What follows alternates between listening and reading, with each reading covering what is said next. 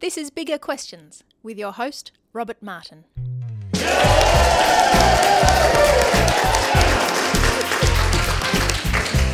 Welcome to Bigger Questions, recorded live in the city of Melbourne. Today's show comes from St Augustine's Moreland Anglican Church in Melbourne's inner north. Today's big question why can't I be happy? We're asking this question today to Angela Cook. Now, Angela works as priest in charge of this church, St Augustine's Moreland Anglican Church in Melbourne's inner north. She grew up in Taree on the New South Wales mid north coast and studied science before working in Christian ministry. And she joins me now. Please welcome Angela Cook.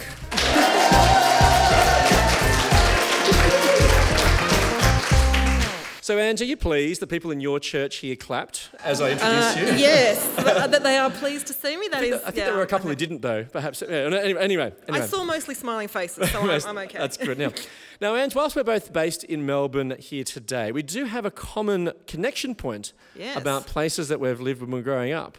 Um, Taree, Yes, Taree, the, The- jewel of the mid of north the coast. Manning River. Exactly right. Yes, that's right. So I grew up in Taree as well as you did, Ange. Mm. But now, did you like growing up in Taree?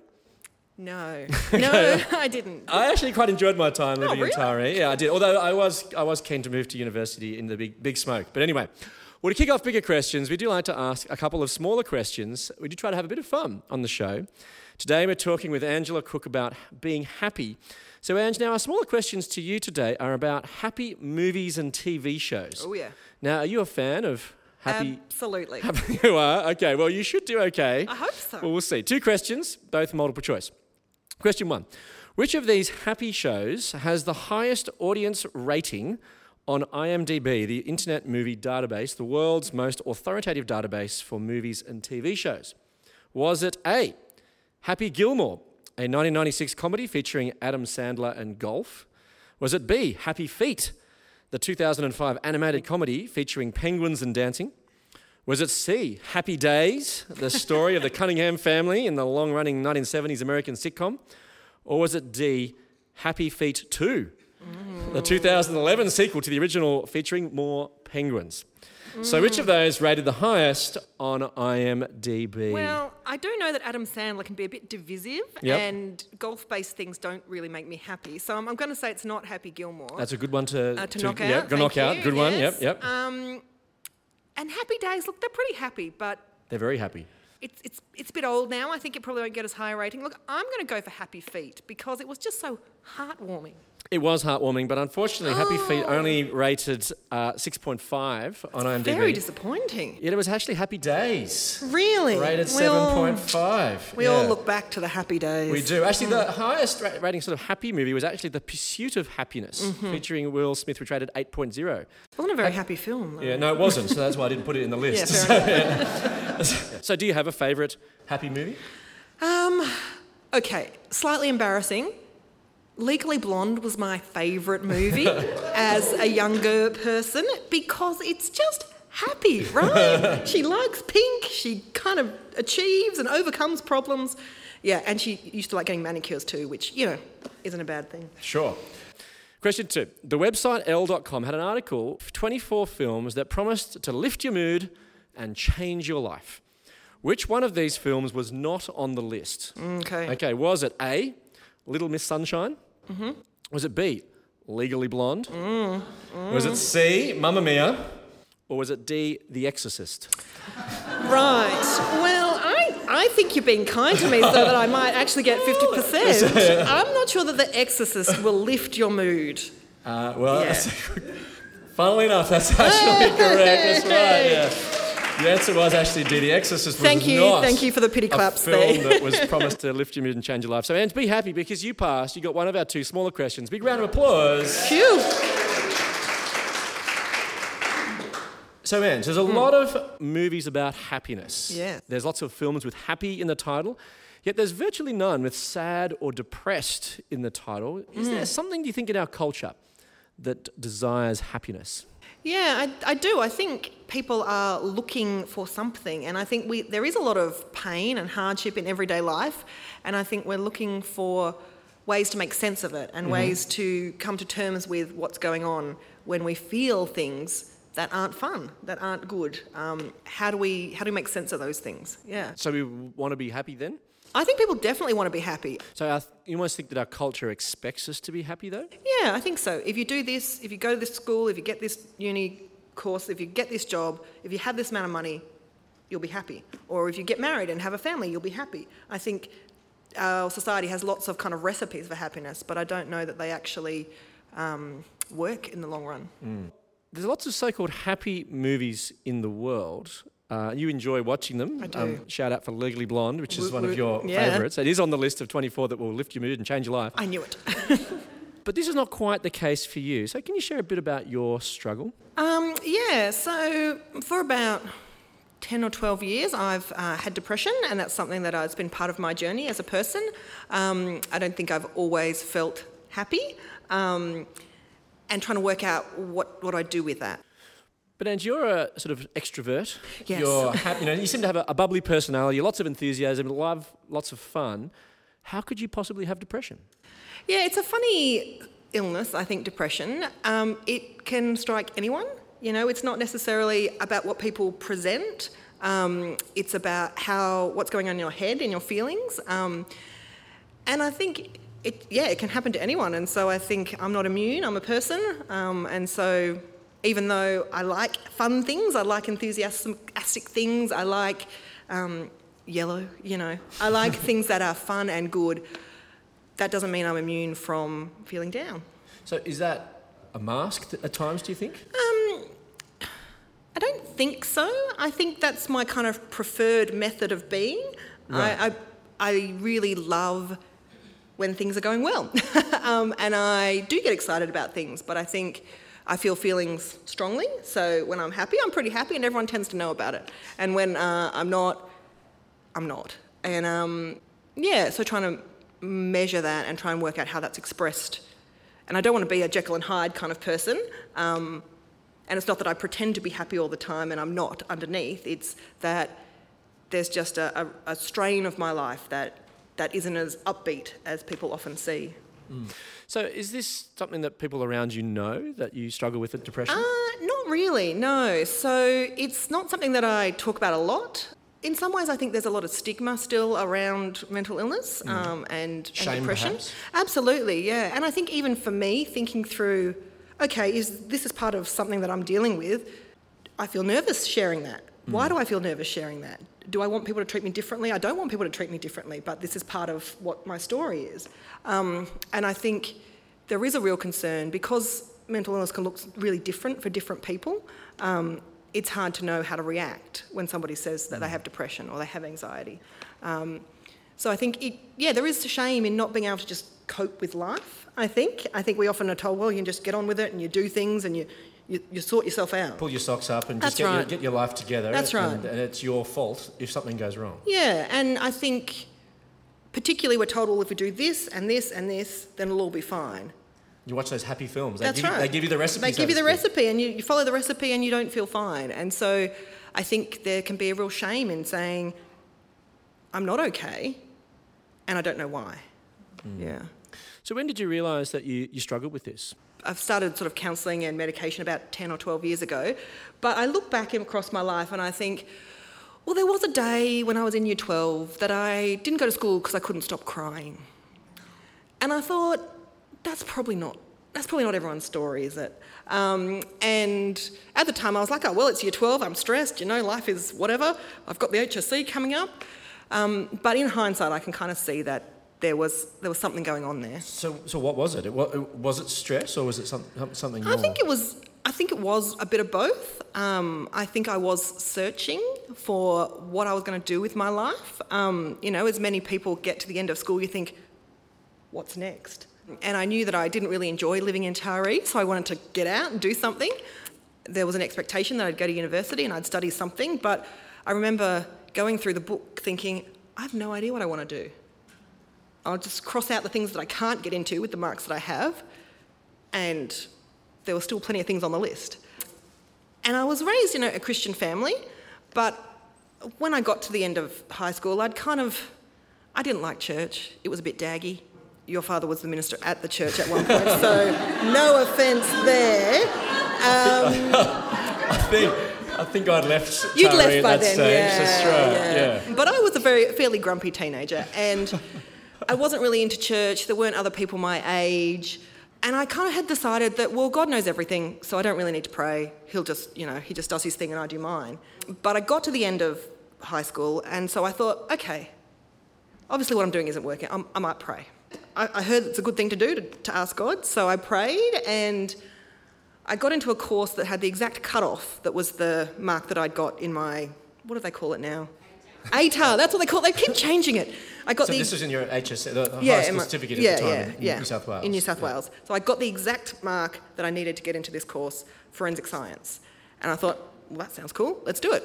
Um, so yeah, so I headed off to. So you wanted to get out of Taree. You got out of Taree. I did. You got to forensic science at, in Sydney. Yes. You were at university at UTS. UTS, yeah. That was an important step for you. What happened? Yeah, absolutely. I think with the transition from Taree and high school to university and to Sydney, I kind of had the sense that I could be whoever I wanted to be.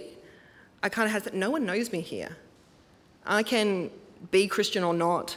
I can get involved in church or not. And so I kind of had this moment of, oh, I could, I could do whatever. And my sister, um, my beautiful sister, she had been praying for me and she invited me along to the church that she was going to, and it was, it was great. Uh, there were people my age, the Bible was explained really clearly. I got involved in community, and I think I got it. Like, I think I got what the Christian life was about there. What, what did you get? The thing, the thing that struck me most was the Christian life is a life of service. And that's pretty simple, right? I thought, I can do that. Hmm. I now actually have a clear purpose for my life. In whatever context I'm in, it's about knowing God and it's about serving other people. Hmm. I was like, okay, I forgot it. I found it. I found my purpose. So was that liberating? It was in a way, yeah. And it was exciting because I I was pretty shy. You wouldn't believe this, but um, I was pretty shy in high school. I didn't talk a lot. Um, in fact, my sister talked to one of the girls who was in the college that I lived in and said, "I'm worried about my sister. She's pretty, you know, she's pretty grumpy. She's pretty introverted. You know, I'm not sure she's going to be okay at uni." And then the girl came back to her after O week and said, "What are you talking about? Is it the same person?" And so I really do think finding a place where I fit and belonged and could work out how life was supposed to be was really powerful for me. Yeah.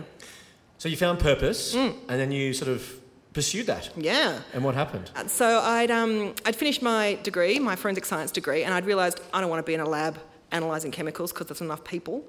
Um, maybe what I want to do is talk to people about Jesus. So I started working as an assistant chaplain at Sydney University with the Christian group there, and I loved it. I loved it.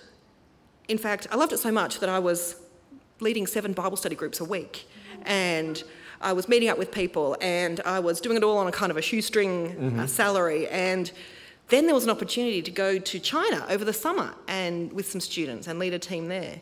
And then there was an opportunity to go to Africa with a team and see what God was doing there. And then I got home from that and I thought, I'm done. I'm exhausted. How old were you at this point? I was 24, I think. So you're 24 Yeah. and kind of burned out. Yeah, absolutely. Yeah. Yeah. And so what happened then? Well, I got back from Africa and I was just a grumpy mess. I mean, I'd been literally been in deepest, darkest Africa with no support. You know, the phone lines at the place we were staying didn't work. There was no electricity for a couple of months. And I felt completely disconnected. I felt like I'd done all the right things, but it hadn't done any good. You know, I'd loved people, I'd served people, and all I'd got was more hard work to do. And so I kind of there was a lot of crying involved. I Yeah. was kind of like, I don't, I don't, I don't know how to. What I'm doing isn't working. What else can I do? And I had some really wonderful Christian friends and mentors who kind of said, "Hey, maybe you need to talk to someone about this." Um, so off I went to see a So you saw a counsellor. counsellor, Yeah, yeah. yeah, and that was really, really helpful because I was not very good at knowing what I was feeling. We teach a um, tuning into kids parenting course here on emotion coaching, and every time I, I run that course, I think, gosh, I wish I'd known this at 24. You know, I had no idea what I was feeling, and when I was feeling stuff, I was like, mm, let's just keep going. And so I think the counselling was really helpful for me to see the patterns in my life, uh, but also to see what I was feeling and perhaps why I was feeling it. Yeah. But you continued your sort of path on Christian studies, etc. and went Yeah. to Bible college. I did, Yeah. So how was that experience? Yeah, it was awesome, but also really hard. Thank God for FEE-HELP. So off I went to college, and I think college just puts it put pressure on me again in another way. You know, I think because I thought everything I'm learning is really important. I want to get this right. I want to get God right. I want to understand His Word and know how to share it and care for people. And there's not enough time in the day to do all that. So I was working one day a week as a student minister at a church. I was trying to learn Greek and Hebrew and also just survive as a human being. And so I think college really brought to the fore some of that vulnerability and some of that negativity in my thinking um, that I wasn't good enough, that I wasn't smart enough, that I didn't have the right theological skills, that I was perhaps not relationally good enough to he- help people who were struggling. Yeah, so I think by the end of college I was in a pretty dark place. Yeah, yeah, So your depression was in some ways getting worse. Yeah, I think so. Yeah. Uh, and was that when it was diagnosed? Yeah. That's when you finally got a diagnosis. Yeah. How was that? After traveling with it for a long time, you finally got a diagnosis that it was depression. Yeah, it was a relief in a way. I think I was like, oh, okay, there's something I can do about this. I know what this is. I can, I can work with this, you know. Um, and in some ways, I feel like for me, depression is a, is a chronic illness, a bit like my thyroid doesn't work, right? So I have an underactive thyroid, and so I went to the doctor and got that diagnosed, and so I take my thyroid medication and I do the things I'm supposed to do, and that helps me manage it. And in some ways, I feel like my depression is a bit like that. I go to the doctor, I take my medication, I do the things that are good for me and healthy, and I try and, and work with it as, as I do that. Yeah. But you're a Christian believer with purpose. Mm. Yes. Uh, you'd even been to Bible college. Mm-hmm. Why didn't that help? Yeah, I think no one's immune. You know, I think the world is a broken place, and that can be overwhelming. Yeah. So, is, was there anything in the Christian message that helped you? It's funny, I feel like being a Christian does help, but it also doesn't help. I think for me, knowing that there was truth out there, and that the truth was Jesus loved me so much, he died for me. And he was someone who loved me more than I could imagine. He was someone who God had a plan for, and that involved my good. I think that was a base level of truth that I hmm. really needed. So when I did That was sort of a base that you, you could re, re, Yeah. sort of rely on. That's right. So when I was feeling really dark, I could go to the Bible and I could read about what God had done. And that was true. Hmm. And I could ground myself in that. Even if it didn't feel true, it was true. Hmm. Um, and the other thing about being a Christian person for me is the church. Um, Christian brothers and sisters who kind of walked alongside me when I wasn't doing well and who walked alongside me when I was doing well, I think. But just having people who cared about me was really important. Hmm. So you mentioned that the Bible was helpful for Yeah. you when you suffered from illness. Why, why was that? I think it was something outside my mind that I could rely on. I think that's the really difficult thing about mental illness. It's something that's inside who you are, but you can't really trust it. I, I remember I once read a book that was like, Emotions, can you trust them? And it was like, No. And I was like, Well, that book is going in the bin because my emotions feel pretty strong and they're, they're telling me something. Um, but the reality is, your emotions aren't always the the right response to a situation. Sometimes you can feel things in an overly um, intense way when that's, that's not what the situation you're is, in is. And you could find that the Bible was something there that you could trust Absolutely, yeah. amidst, amidst difficulty. Now, there was a passage in the Bible, Mm. Isaiah chapter 55, which is in the Old Testament part of the Bible, that was very helpful for you Yeah. in your story, wasn't it? Yeah, absolutely, yeah. Now it starts. Isaiah 55 starts with the invitation: "Come, all you who are thirsty, come to the waters, and you who have no money, come buy and eat." Now there's a call here uh, to come to the Lord for satisfaction. So when you're suffering acutely from mental health issues, do you feel thirsty? Yes, absolutely. I think when you're suffering, you feel disconnected and weighed down and tired. And the thought of somebody giving you what you need for free, for just telling you to come and just be, with me is incredibly powerful. Particularly as somebody who likes to do stuff, I really found this call just to just to come. Come to God. You don't have to do anything. You don't have to tick any boxes. You don't have to be a certain mark in your exams. You can just come to God hmm. Hmm. and receive. That was really powerful. Hmm. Now, Isaiah 55 goes on to say in verses 8 to 9, For my thoughts are not your thoughts, neither are your ways my ways, declares the Lord. As the heavens are higher than the earth, so are my ways higher than your ways, and my thoughts than your thoughts. So, how did these words help you Yeah, I in mean, your depression? I think this was, I hung on to these because I thought I knew how things should work, right? Like, In your own mind? yeah, in, I I knew how the world worked, right? You did the right things, got the right outcomes. And even in the Christian world, I knew, well, okay, I'm giving my life to God in service. Tick, tick, tick. Surely I should be happy. Surely I should be just tiptoeing down the road, throwing flower petals everywhere, overjoyed. And I worked in a church that was, um, they had a pretty toxic staff team, and I found that really difficult. I think it really invited me into a place that made me feel even more worthless. And this part of the Bible was so important for me when I, I, I left that job, and I was so disappointed because I thought, I've done all the right things, God. I loved these, these people, I loved this place. Why, why, is, why is this the way it's turned out? And this passage kind of said to me, You're not God. You don't actually know what the best thing is for yourself or for others. You need to trust me. And I think the part about in Isaiah, you know, in the chapters leading up to chapter 55, we hear about Jesus. We hear about the suffering servant. Mm. And that is God's plan. That is God's best plan for the world Through suffering. through suffering, to send Jesus to die on the cross and rise again. And I don't pretend to fully understand it, but Jesus, it says in Hebrews, was perfected through suffering.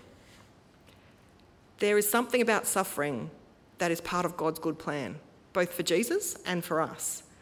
And I don't like it, and I don't want it to be, but I need to trust that God is good and that His plans are better than my plans. Even when I think I know how it should all work out, His plans are better. Now, questions come in from our text line from our live audience here today, and they said, You said your faith both was and wasn't helpful. Can you say a bit about how it wasn't helpful for you and how you grapple with that? Yeah, I think um, when you feel like you're not enough, that you're not good enough, um, sometimes hearing that from the Bible can be hard. Um, so, The idea that we're broken people. yeah, yeah, that's right. And I think confessing your sin when you're just aware of everything that's wrong with you uh, can be a bit It's like those peaks and troughs, is it? Yeah, this yeah. is going down. Um, Well, and I was really aware of why I wasn't good enough and why I wasn't okay and why things weren't good. I didn't really need be reminded every week at church.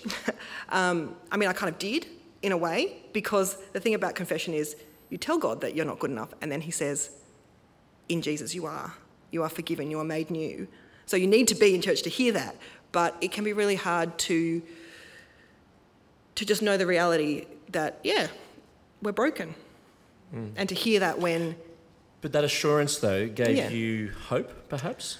I think so, yeah, because my feelings of worthlessness were not the end of the story. My feelings weren't the only thing that mattered. I could see from the Bible that God's view of me was different to my view of me. Hmm. And even if I couldn't remember that, I had other people who could help me remember that. Hmm. Hence, that's why the Bible and the church were both very useful resources for you. Yeah, absolutely. Now, Isaiah 55 concludes with these two verses in verses 12 and 13 You will go out in joy and be led forth in peace. The mountains and the hills will burst forth into song before you, and all the trees of the field will clap their hands. Instead of the thorn bush will grow the juniper, and instead of briars, the myrtle will grow. This will be for the Lord's renown, for an everlasting sign that will endure forever. This passage speaks of joy and even some hope of a better future where juniper and myrtle will grow instead of thorns and mm. briars. So, as one suffering from depression, do you think that joy and hope are possible? Absolutely. And I actually think that hope is the right response to the mess of the world and to the pain that we feel. I think hope says this is not the way it should be, this is not the way it will be, because God has a plan and a promise for it. So I think actually, when we look around at the mess of the world, that triggers us to think, well, this is not okay. Mm. And if this is all there is, if there's nothing better, if there's nothing more, if there's no hope, then this is, this is it.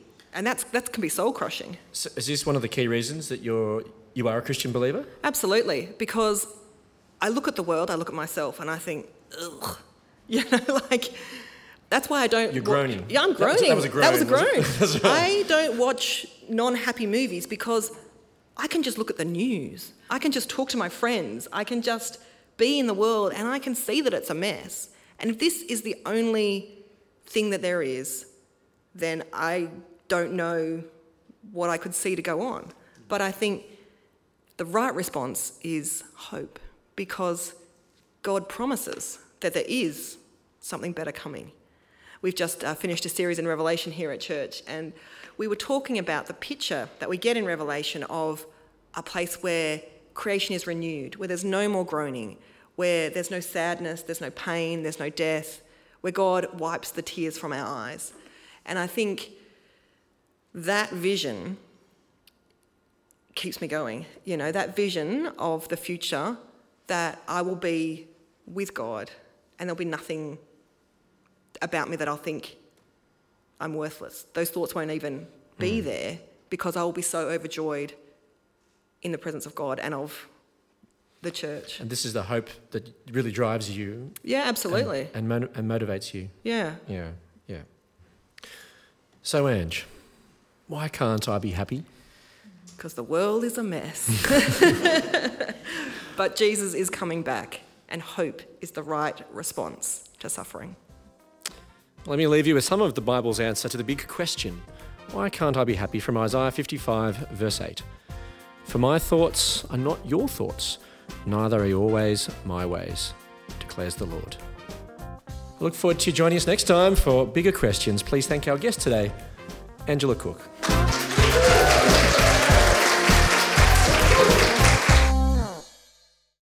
Hi everyone, Rob Martin here, host of Bigger Questions.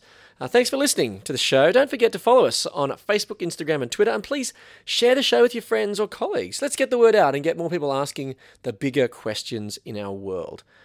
And if you want to invest in bigger thinking, maybe you could support us on Patreon. For as little as US $1 a podcast, you can help create better dialogue around the bigger questions of life. Go to patreon.com slash bigger questions to sign up. Now, if you want to be part of the live audience, then there are some live shows coming up in the next couple of weeks. Our Songs of the Heart series so far has been outstanding, and these recordings will be available on the podcast next year, but there are still two more lunchtime recordings. Uh, Tuesday, the 15th of October, with Scottish author and speaker David Robertson, will be asked the big question if God is real, then where is he? And then on Tuesday, the 29th of October, we ask the big question what happens when I die? with former Melbourne pastor Mark Conner. Check out biggerquestions.org slash songs for all the details. I hope to see you there. So thanks again for listening, and remember to keep asking the bigger questions.